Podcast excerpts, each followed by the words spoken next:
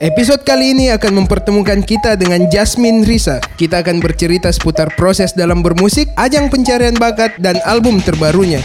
So, put on your headphone. Welcome to Meet Episode 3. Oke, welcome back to Meet Podcast. Nah, hari ini kita kedatangan salah satu musisi Makassar, masih muda. Oke, tidak usah berlama-lama. Selamat sore, Jasmine Risa. Selamat sore, Kak. Oke, apa kabar di cuaca yang... Baik, alhamdulillah. Kakak gimana kabarnya? Alhamdulillah baik. Nah, kau ini salah satu orang yang tanya kabarku di beberapa tahun ini sebenarnya. Dan baru di podcast baru yang tanya kabarku. Ya, yang... kan kalau saling nanya kabar bagus, Kak. Iya sih, bagus memang ya. Oke. Nah, ada yang menarik sebenarnya dari Jasmine ini. Iya. Saya jadi tahu Jasmine ini angkatan 2001. Iya, lahir 2001. Iya, kelahiran 2001.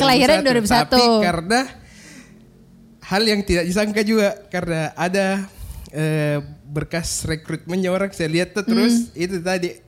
Ternyata dia yang handle foto buku tahunan Jasmine. Dan saya lihat kayaknya calon ini. 2001. Iya, 2001.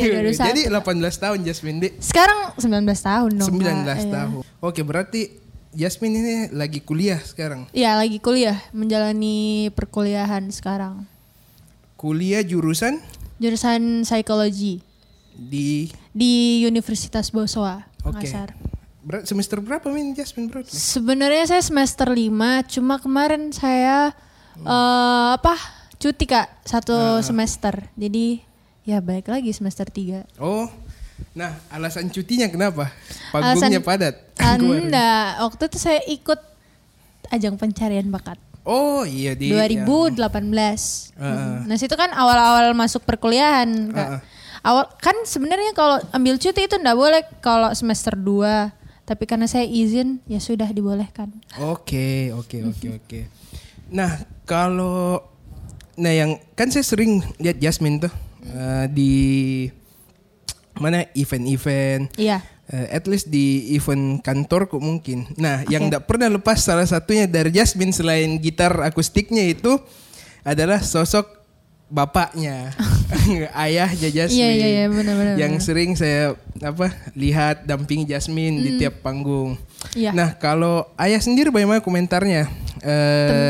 Tentang perjalanan musikku?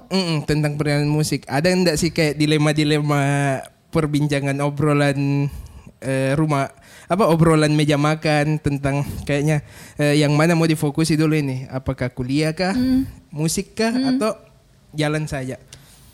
Kalau jalan dua-duanya maksudnya. Kalau Paceku, papa itu dia kalau musik pasti dia bilang kayak iya ini mau ke musik. Kalau mama dia karena saya kuliah tuh sekarang, jadi mama bilang ya suruh kuliah saja dulu nanti baru musiknya gitu. Okay. Tapi mereka berdua support sih. Kalau misalkan saya ambil musik, kayak misalkan sekarang saya ambil job-job tentang musik, terus berkarya di musik, mereka support sih dari dulu.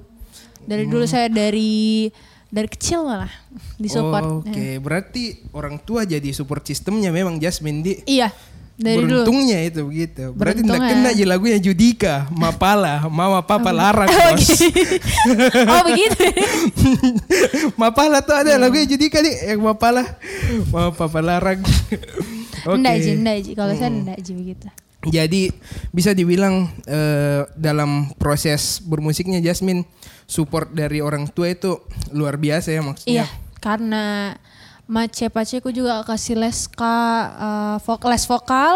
Oke. Dari waktu ku umur 8 tahun, 9 tahun itu saya sudah sudah dikasih masuk les vokal, terus dari les vokal diasah bakatku. Akhirnya sampai sekarang suka bermusik dan bernyanyi. Oke. Berarti les vokal artinya passionnya Jasmine memang dari dulu gitu. Kalau dia bilang tompis dari dulu gitu. Iya. Karena kebetulan juga keluarga aku musisi atau pemusik, banyak juga yang suka bernyanyi. Jadi dari dulu ada yang memang jadi musisi maksudnya. Kalau musisi ada, tapi lokal jika ya lokal. Lokalan oke. Ya. Nah biasanya itu Jasmine ada juga tuh ini yang saya lihat di ndak semuanya mungkin, cuman ada beberapa yang kayak orang tua yang justru support anaknya untuk let's say bermusik kah atau lakukan hal-hal yang apapun itu misalnya kayak olahraga karena dari orang tuanya sendiri punya minat tapi tidak kesampaian jadi musisinya mungkin. Apakah itu triggernya bapaknya Jasmine, ayahnya Jasmine untuk oke, let's go Jasmine ini jadi musisi.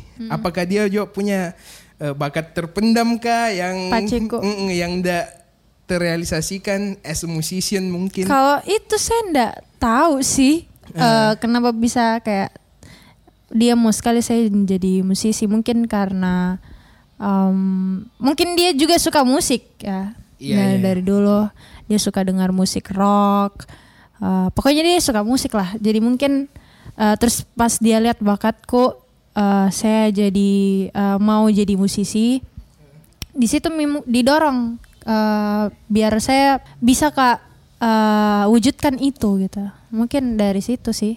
Tapi saya enggak tahu kalau misalkan paciku atau maciku mungkin dulu mau jadi musisi. Punya mimpi jadi musisi. Iya, saya enggak tahu. Oh, oke. Okay. Cuma kalau maciku itu dulu dia model pas SMA. Oh, oke. Okay. Ya, yang dia, dekat Ji sebenarnya. Iya, dekat Ji dari seni lah. Oke. Okay. Iya. Berarti darah seninya memang mengalir dari keluarganya Jasmine. Kayaknya iya. Nah.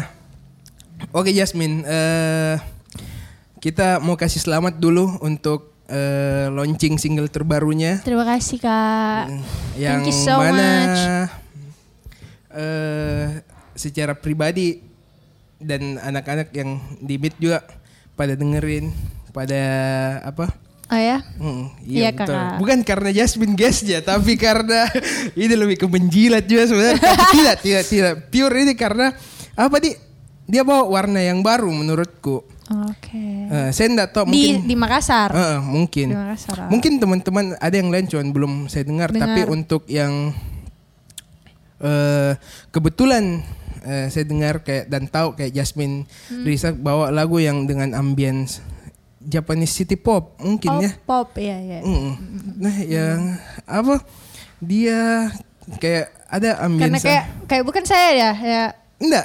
Kalau dari suara cocok Ji. Jasmine banget Ji. Okay. Cuman karena aransemen musiknya yang nuansanya baru. Nuansa baru. Sebenarnya kalau song to sing sama musik itu tertariknya sama memang pop dream pop begitu kan, city pop dan ambilnya juga kemarin pas saya tahu Clairo, kayak begitu sih. Mungkin dari situ didapat idenya. Kayaknya bagus deh kalau misalkan ambil genre yang kayak begini gitu. Mungkin banyak yang suka gitu. Kalau misalkan saya keluarkan saya yang kayak begitu sisi gitu. Sisi lain Jasmine, let's say sisi lainku. Yang mana kemarin pas saya dengar Little Bird. Justru itu menurutku yang Jasmine sekali juga.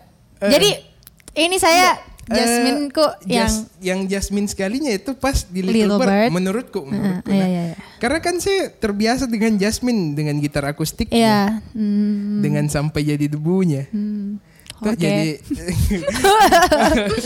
saya pikir mungkin ini kan biasa musisi keluarin single dulu baru ke album tuh. Saya berpikirnya mungkin single keduanya Jasmine warnanya sama. Mungkin kayak Jill Andrews begitu album 2011-nya tuh sama Bon Iver. Iya, Bon Iver kan begitu-begitu tapi pas tahun atau ke tahun. Atau ini album barunya siapa? Album barunya Taylor Swift. Kalau itu Taylor Swift kayak maksudku saya duluan bikin berarti saya gak ikut TJ albumnya Taylor Swift. Enggak. Bukan ikutinnya tapi nuansanya. Nuansanya kayak Taylor Swift ya. Genrenya. Mungkin saya berpikirnya seperti itu. Kayak begitu. Oke. Sebenarnya enggak ke Taylor Swift banget sih. Saya ambil beberapa aransemen dari Billie Eilish, dari Lizzy McAlpine, dari Bon Iver, terus dari banyak sih Girl in Red, Clairo ya. Dari situ semua saya rancang. Nah, nanti bakal masuk midi lagu-lagu kok selanjutnya. Oke. Nah, itu tadi karena pas single keduanya Jasmine muncul. Kan saya pikirnya warnanya bakal kayak berarti nanti untuk upcoming IP-nya. Oh iya. Kalau EP-ku warnanya musiknya bakalan beragam sih, kayak itu tadi A Song to Sing When I'm Losing, Little Bird dia masuk juga kayak begitu. Jadi ada nuansa. Kalau yang sama Vian enggak masuk. Healing enggak masuk. Okay, dia single ya. Jadi nuansa di EP ku itu beragam-ragam ki. Jadi ada yang saya kayak dengan gitar akustikku dan ada kayak pop-popku juga gitu. Jadi enggak di situ-situ terus juga gitu. Nantilah kalau misalkan rilis. Biarkan Miju jadi rahasia untuk teman-teman yang pendengarnya Mit. Jamu gue tahu dulu, jamu gue kepo lah. Oke, jadi kita lanjut Jasmine. Nah, berarti itu tadi di EP-nya nuansanya bakalan beda di tiap singlenya. Nuansanya bakal beda. Cuman kalau dalam lirik itu kayak agak dark Kak. Jadi kayak dark memang kalau dari lirik ya. Oke. Nah, saya juga tau Jasmine itu dari audisi. Dari audisi ya. Kemarin sebelum sebelum nulis skrip karena saya tahu Jasmine bakalan jadi guestnya toh. Ya. Nah, saya kalau enggak salah pernah Kak lihat videonya Jasmine yang di Idol Junior. Iya dia dulunya, lamanya Mit. Nah itu tahun berapa itu Jasmine? Tahun 2014 kalau gak salah. Itu 2014 saya masih umur 15 tahun. Jadi setiap 2 tahun itu toh dari umur 15 tahun saya selalu ikut ajang pencarian bakat. Jadi 15 tahun, 17 tahun, tunggu dulu. Iya. 15 tahun, 17 tahun. Berarti SMA atau SMP? SMP. Kayaknya dari umur kalau Idol Junior itu saya 13 tahun loh. Wih. Iya. Rising Star 15 tahun. The Voice Indonesia 17 tahun. Nah itu yang saya lihat masih unyu sekali kayak di situ. 13 tahun. Kenapa itu harus memutuskan untuk ikut audisi? Apakah dorongan dari orang tua atau kemauannya memang Jasmine sendiri? Kemauan Koji sendiri sih, kayak mau Kak memberanikan diri dari umurku 13 tahun, mau Kak ikut kayak pengalamannya seperti apa sih kalau ikut audisi kayak begitu. Jadi saya ikut nih. Dan kebetulan juga orang-orang terdekatku bilang, ikut audisi ini. Gitu. Oh iya, berarti ada kemauan, terus ada support. Iya ada support, jadi. Nah itu sampai tahap mana? Kalau Idol Junior itu tahap top 50, eliminasi 1, eliminasi 2. Eliminasi 2. Siapa jurunya itu kemarin Idol Junior? Titi DJ, Vijay Daniel, Kak Irfanat, Kak Regina, ya Regina Idol. Oh Regina ya. Regina yang pemenang Idol. Oke. Ya ada itu Kak lah. Nah terus yang berikutnya Jasmine ikut audisi Rising Star. Rising Star itu yang nyanyi terus ada penutupnya Di. Iya. Iya benar-benar yang ada. Nggak tahu apa namanya, layar-layar lah, yang ada layar. Yang di vote sama juri dan penonton dan juri. Penonton di seluruh Indonesia. Oke. Saya pikir itu yang vote yang ada di dalam studio.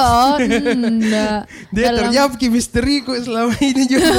Pertanyaanku siapa yang vote ini? Nah, bagaimana proses vote-nya kemarin itu? Ada memang aplikasinya sendiri atau ada apa? Aplikasinya. Iya ada aplikasi juga Kak. Jadi kayak kita vote, kayak kita kasih naik kalau kita mau vote ini. Kalau misalkan dia sedang bernyanyi toh, kayak kita vote. Tapi pas nyanyi baru di vote. Kalau nggak mau di vote dikasih turun. Kalau di vote dikasih naik. Terus kalau tidak mau vote dikasih turun gitu. Oke. Dan kalau mencapai standarnya baru bisa terbuka. Iya, benar. Tapi waktu itu saya enggak terbuka. Oh, iya tapi sekarang 3 singlenya bos. Apalah arti? Ada mi karyaku. Bisa diminum dulu Jasmine. Oh iya, sudah katanya minum. Oke. Nah lanjut di The Voice sampai tahap mana Jasmine di The Voice? Kalau The Voice itu saya tahap 16 besar. Tapi kalau dari tim itu saya 4 besar. Maksudnya? Jadi kan ada per tim toh Kak. Nah per tim itu dihitungnya itu 16 besar Ji. Cuman kan kalau The Voice itu lawannya itu awalnya per tim. Jadi kalau tim Anggun lawan tim Anggun. Oh. Jadi nanti pas live baru lawan semua tim gitu. Kemarin Jasmine masuk di timnya siapa? Awalnya saya masuk tim Anggun. Tapi karena pas apa namanya ya? Battle round itu saya sebenarnya enggak lolos. Tapi akhirnya tim Vidi Nino ambil Kak. Jadi masuk Kak sampai 16 besar di The Voice. Yang jadi perwakilan Makassar di Ajangnya The Voice ada saya sama Kak Jacqueline namanya. Oke, Jacqueline ini yang ya, Jacqueline. Oke. Next kita kembali ke tadi 2 singlenya Jasmine. Nah, itu A Song to Sing When I'm Losing. Dia itu sebenarnya menceritakan tentang apa? A Song to Sing When I'm Losing itu menceritakan tentang kayak kekalahan kalau misalkan kayak butuh seseorang yang akrab gitu di saat kita kalah tapi kita kayak saya tidak dapatkan itu gitu kayak seseorang yang akrab saya tidak dapatkan itu. Nah akhirnya saya curahkan hatiku ke lagu itu gitu. Bukannya ketika kau kalah di Ani nih di The Voice. Enggak. Sorry. Saya kira karena The Voice itu lagu tercipta deh. Enggak, bukan. Nah jadi itu kayak, kau yang nulis? Itu kalau Song to Sing When I'm Losing itu bukan cuma saya sendiri. Di situ ada Kak Coloka. Oke. Jadi saya sama Kak Coloka di situ tulisnya. Menulis Song to Sing When I'm Losing. Cuma kalau Little Bird sendiri itu saya sendiri yang tulis. Oke, berarti Jasmine memang yang tulis di Little Bird. Nah, kalau Little Bird dia cerita apa yang mau disampaikan Jasmine di Little Bird? Ini kan lagu saya tulis pas pandemi. Iya, kalau enggak salah pas pandemi, awal-awal pandemi lah bulan kalau tidak salah sih bulan Maret. Jadi kayak itu lagu memang buat seseorang. Oke. Iya, jadi karena sosoknya mito seseorang, ada mito lagu Little Bird gitu. Berarti dia terinspirasi dari seseorang di. Kalau Little Bird. Iya, dan ada sosok di baliknya. Ada. Wih. Bisa. Ada Kak. Siapakah sosok? Sebenarnya waktu itu saya tulis lagunya karena penasaran sama orang-orang ini kayak bagaimana nih kalau misalkan ini orang selalu sama saya gitu. Apakah dia bakal pergi kayak atau tidak atau dia bakal stay di saya gitu. Jadi kalau misalkan dia stay di saya enggak mau kau never go outside gitu. Kan liriknya kayak gitu. Nah, tapi orangnya stay gini. Orangnya stay di. Atau pergi terbang Kan waktu saya bikin itu lagu orangnya kan memang belum ada. Belum maksudnya kayak ya kayak sebenarnya bagus sih ceritanya. Seru ini. Yeah. Jadi pas saya tulis lagunya itu kayak. Nah yang dulu Jasmine sebelum kita lanjut tuh. Ini sosoknya ada di sekitaranmu. Kalau di Little Bird ini iya dia person ada orangnya. Oh ada orangnya iya, berarti ada orangnya. Di sekitarnya Jasmine ini. Iya di sekitarku tapi sebenarnya dia jauh gitu. Maksudku saya nggak pernah ketemu sama dia, gak pernah lihat di depan mataku gitu. Jadi oh, okay. Saya cuman berandai-andai sih kayak kalau misalkan dia ada di dekatku gitu. Kayak gimana ya? Complicated ya? Enggak, maksudku apa nih? Dia ada wujudnya. Maksudnya, ada wujudnya. Dia, cuman enggak pernah Kak ketemu sama itu orang. Atau kau yang menggambarkan orang tersebut? Imajinasimu tentang enggak ada memang. Okay. Ada memang itu orang. Tapi dia enggak. Tapi sampai sekarang ada juga. Oke. Okay. Nah sebenarnya ini keponya gitu sebenarnya anak-anak miti. Jadi awal saya bikin itu lagu, saya cuman lihat dia di kan sekarang sudah canggih gitu Kak, kayak yeah. di sosial media. Oke. Stalker bukan jis. Ya sebenarnya saya stalker. Oke. Semua orang adalah stalker. Iya betul. Hanya saya cuma Tuhan yang tutup aibnya. Iya memang benar. Ya jadi kayak terinspirasi dari kagum Kak. Nah akhirnya pas setelah saya ngomong sama orang tuh kayak mau ku ini orang ada gitu di dekatmu. Di dekatku kayak walaupun chat jila atau lewat sosial media say hi, say hello. Terus tiba-tiba pas saya bikin itu lagu, saya record besoknya dia ada gitu. Oke, berarti dekat ji sebenarnya. Iya dekat ji. Awalnya memang kayak nggak ada ji apa-apa, tapi pas saya bikin itu lagu Little Bird sampai sekarang nih kayak ada itu orang. Weh berarti graffiti yang mempersatukan. Betul. John Mayer ya. Graffiti. Tapi langsung Kak bilang. Parem itu siapa? Bukan Nyeraka. Bukan ji. Oh. Hai Karaka. Iya siapa Arif? Iya saya juga. Adalah gitu. Seseorang. Nah itulah musisi, itulah seniman tuh dia apa bisa menyalurkan. Iya. Kayak perasaan lewat, tadi kayak kita nggak bisa curahkan ke itu orang, tapi melalui lagu akhirnya tersampaikan gitu Kak. Kalau misalkan kita tahu ada orang yang bikin kan kayak lagu Kak, kayak saya suka memang Mian enggak mungkin. Kalau misalkan Toka. Iya misalkan. Kayak bagaimana perasaan tak gitu Kak. Kalau misalkan kita yang dibikinkan lagu gitu. Tergantung dulu ini yang bikinkan Kak. Ada mi suaminya tulum. Oh gitu. Kalau misalkan ada mi ya biasa aja. Ya, mom dia. Jangan sampai. Ya paling enggak ditahu mungkin. Bahaya sekali itu kalau begitu Jasmine.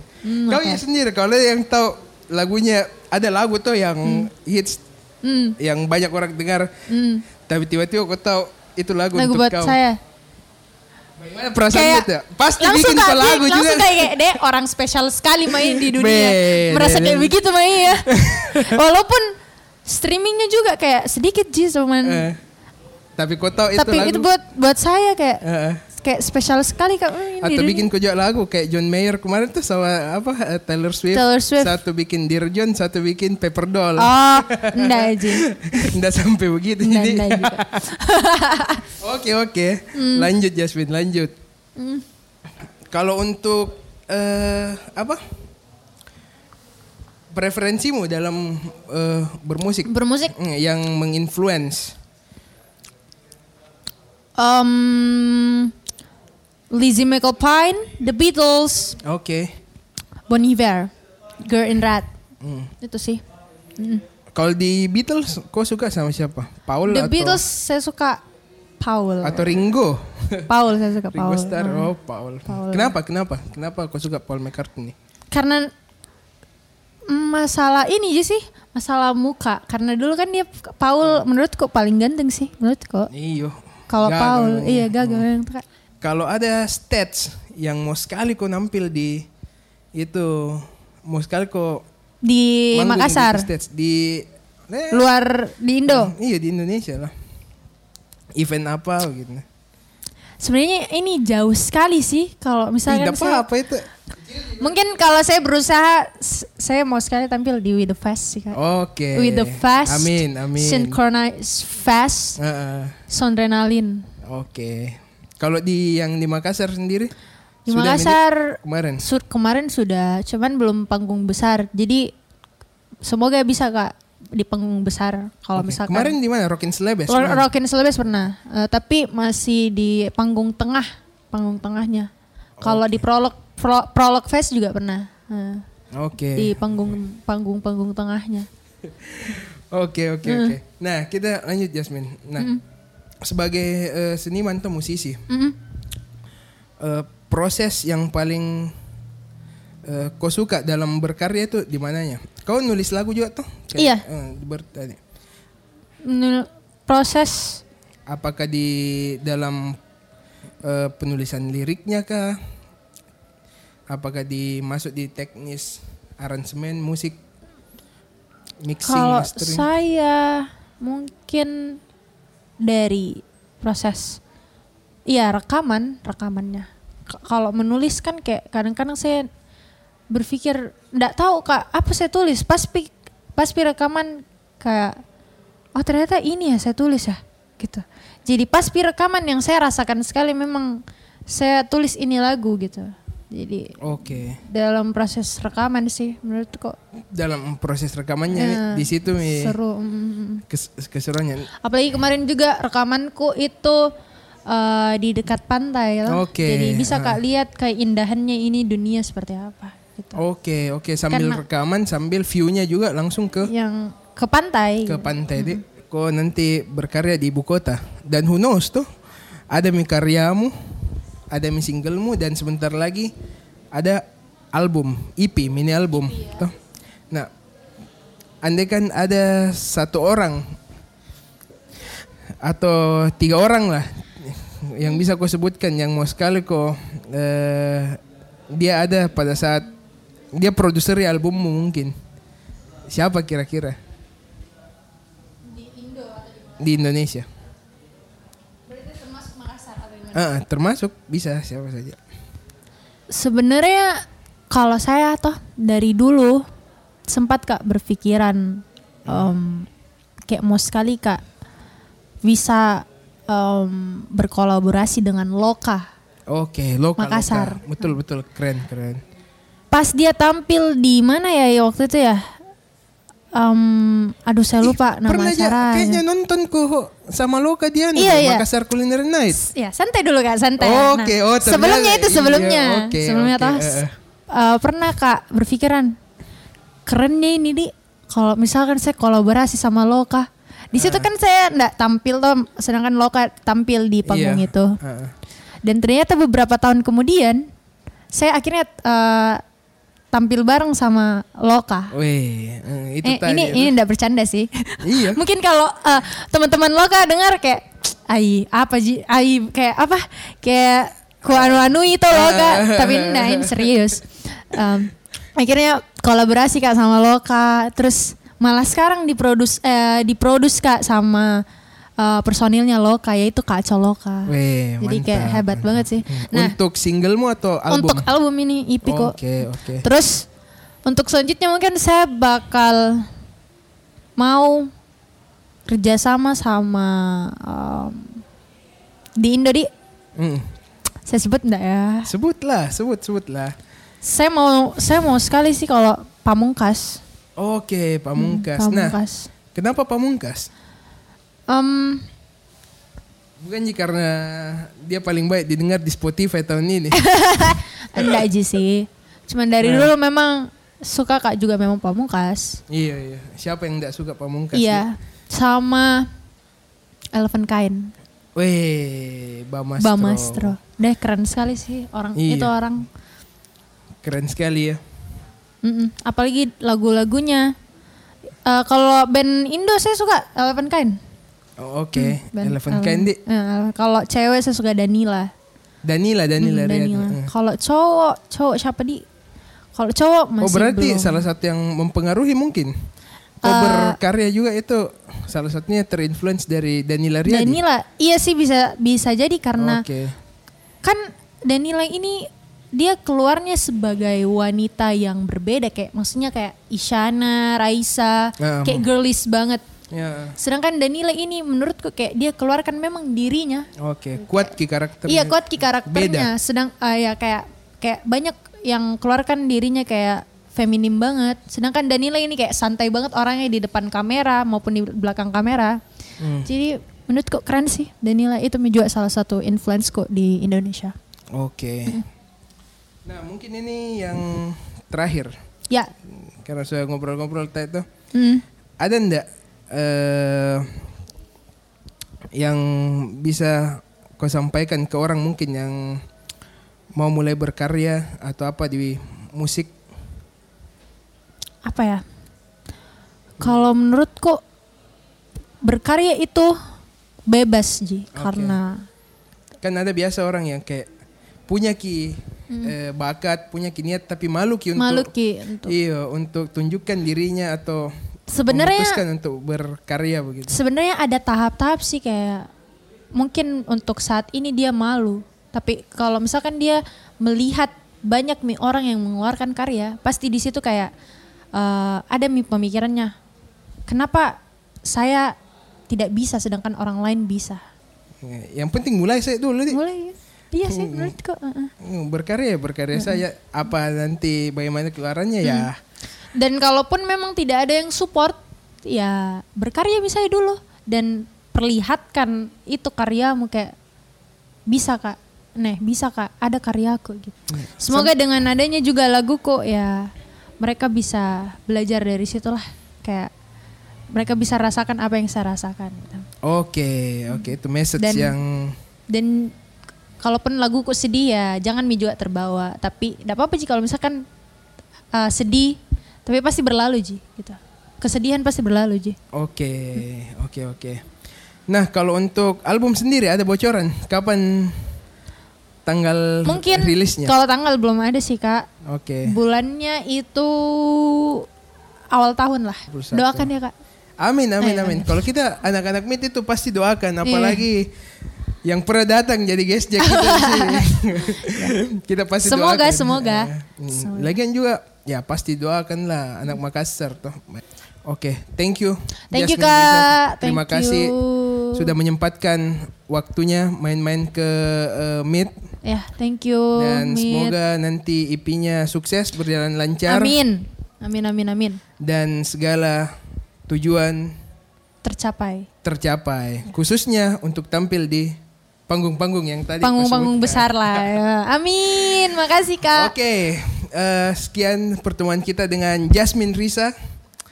Kita doakan bareng supaya musisi-musisi Makassar itu bisa karyanya bisa didengarkan lah. Ya, amin, benar. Se-Indonesia. Oke, thank you Jasmine. Thank you, Kak. This is Meet episode 3.